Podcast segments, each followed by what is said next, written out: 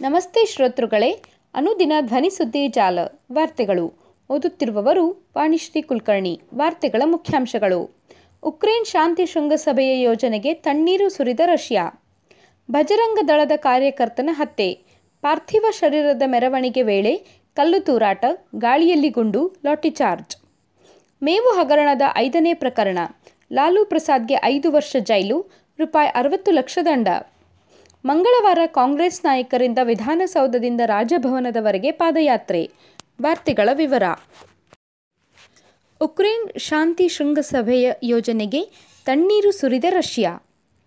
Ukraine ಮೇಲೆ ರಷ್ಯಾದ ಸಂಭವನೀಯ ಆಕ್ರಮಣ ತಡೆಯಲು ರಾಜತಾಂತ್ರಿಕ ಪ್ರಯತ್ನಗಳು ನಡೆಯುತ್ತಿರುವಾಗಲೇ ರಷ್ಯಾ ಮತ್ತು ಅಮೆರಿಕ ನಾಯಕರ ನಡುವಿನ ಶೃಂಗಸಭೆಗೆ ಯಾವುದೇ ಮಹತ್ವ ಇಲ್ಲ ಎಂದು ರಷ್ಯಾ ಸೋಮವಾರ ಹೇಳಿದೆ. ಇದರಿಂದಾಗಿ ಉಕ್ರೇನ್ ಬಿಕ್ಕಟ್ಟು ಶಮನಗೊಳಿಸುವ ಉದ್ದೇಶಕ್ಕೆ ತಣ್ಣೀರು ಎರಚಿದಂತಾಗಿದೆ.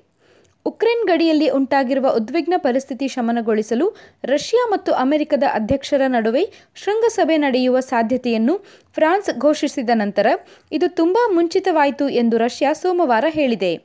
ರಷ್ಯಾ ಇತ್ತೀಚಿನ ದಿನಗಳಲ್ಲಿ ಉಕ್ರೇನ್ನ ಸುತ್ತಲೂ ಒಂದು ಲಕ್ಷಕ್ಕೂ ಹೆಚ್ಚಿನ ಸೈನಿಕರನ್ನು ಜಮಾವಣೆ ಮಾಡಿದೆ.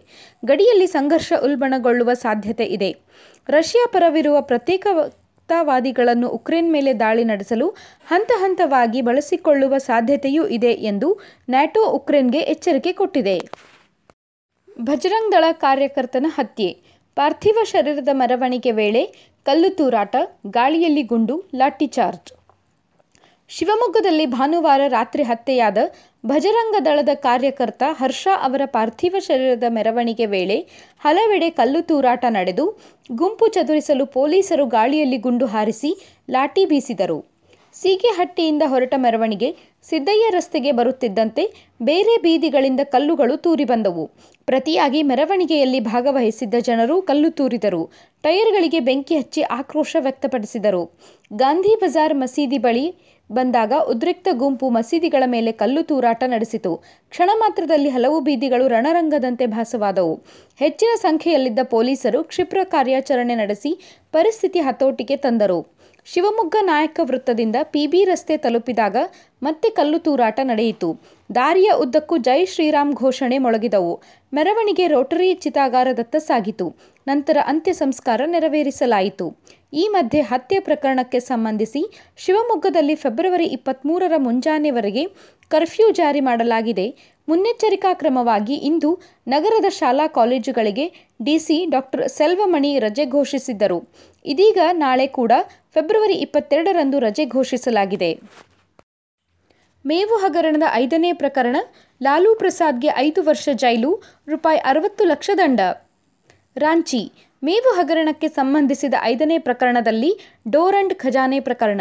ಬಿಹಾರದ ಮಾಜಿ ಮುಖ್ಯಮಂತ್ರಿ ಲಾಲು ಪ್ರಸಾದ್ ಯಾದವ್ ಅವರಿಗೆ ರಾಂಚಿಯ ಸಿಬಿಐ ವಿಶೇಷ ನ್ಯಾಯಾಲಯ ಐದು ವರ್ಷ ಜೈಲು ಶಿಕ್ಷೆ, ರೂಪಾಯಿ ಅರವತ್ತು ಲಕ್ಷ ದಂಡ ವಿಧಿಸಿದೆ. ಪ್ರಕರಣದ ವಿಚಾರಣೆ ನಡೆಸಿದ್ದ ನ್ಯಾಯಾಲಯ ಫೆಬ್ರವರಿ ಹದಿನೈದರಂದು ಲಾಲೂ ಪ್ರಸಾದ್ ಯಾದವ್ ಅವರನ್ನು ದೂಷಿ ಎಂದು ಪರಿಗಣಿಸಿತ್ತು. ಶಿಕ್ಷೆಯ ಪ್ರಮಾಣವನ್ನು ನಂತರ ಪ್ರಕಟಿಸುವುದಾಗಿ ತಿಳಿಸಿತ್ತು. ಈ ಪ್ರಕರಣದ ಇತರ ಮೂವತ್ತಾರು ಮಂದಿಗೆ ನ್ಯಾಯಾಲಯವು ಈ ಹಿಂದೆಯೇ ಮೂರು ವರ್ಷಗಳ ಜೈಲು ಶಿಕ್ಷೆಯನ್ನು ಘೋಷಿಸಿದೆ. ಅವಿಭಜಿತ ಬಿಹಾರದಲ್ಲಿ ನಡೆದಿದ್ದ ರೂಪಾಯಿ ಒಂಬೈನೂರ ಐವತ್ತು ಕೋಟಿ ಮೊತ್ತದ ಮೇವು ಹಗರಣದಲ್ಲಿ ವಿವಿಧ ಜಿಲ್ಲೆಗಳಲ್ಲಿನ ಸರ್ಕಾರಿ ಖಜಾನೆಗಳಿಂದ ಹಣವನ್ನು ಅಕ್ರಮವಾಗಿ ಪಡೆದುಕೊಳ್ಳಲಾಗಿತ್ತು. ಡೋರಂಡ್ ಜಿಲ್ಲಾ ಸರ್ಕಾರಿ ಖಜಾನೆಯಿಂದ ರೂಪಾಯಿ ನೂರ ಮೂವತ್ತೊಂಬತ್ತು ಕೋಟಿಗಳನ್ನು ಅಕ್ರಮವಾಗಿ ಪಡೆಯಲಾಗಿತ್ತು.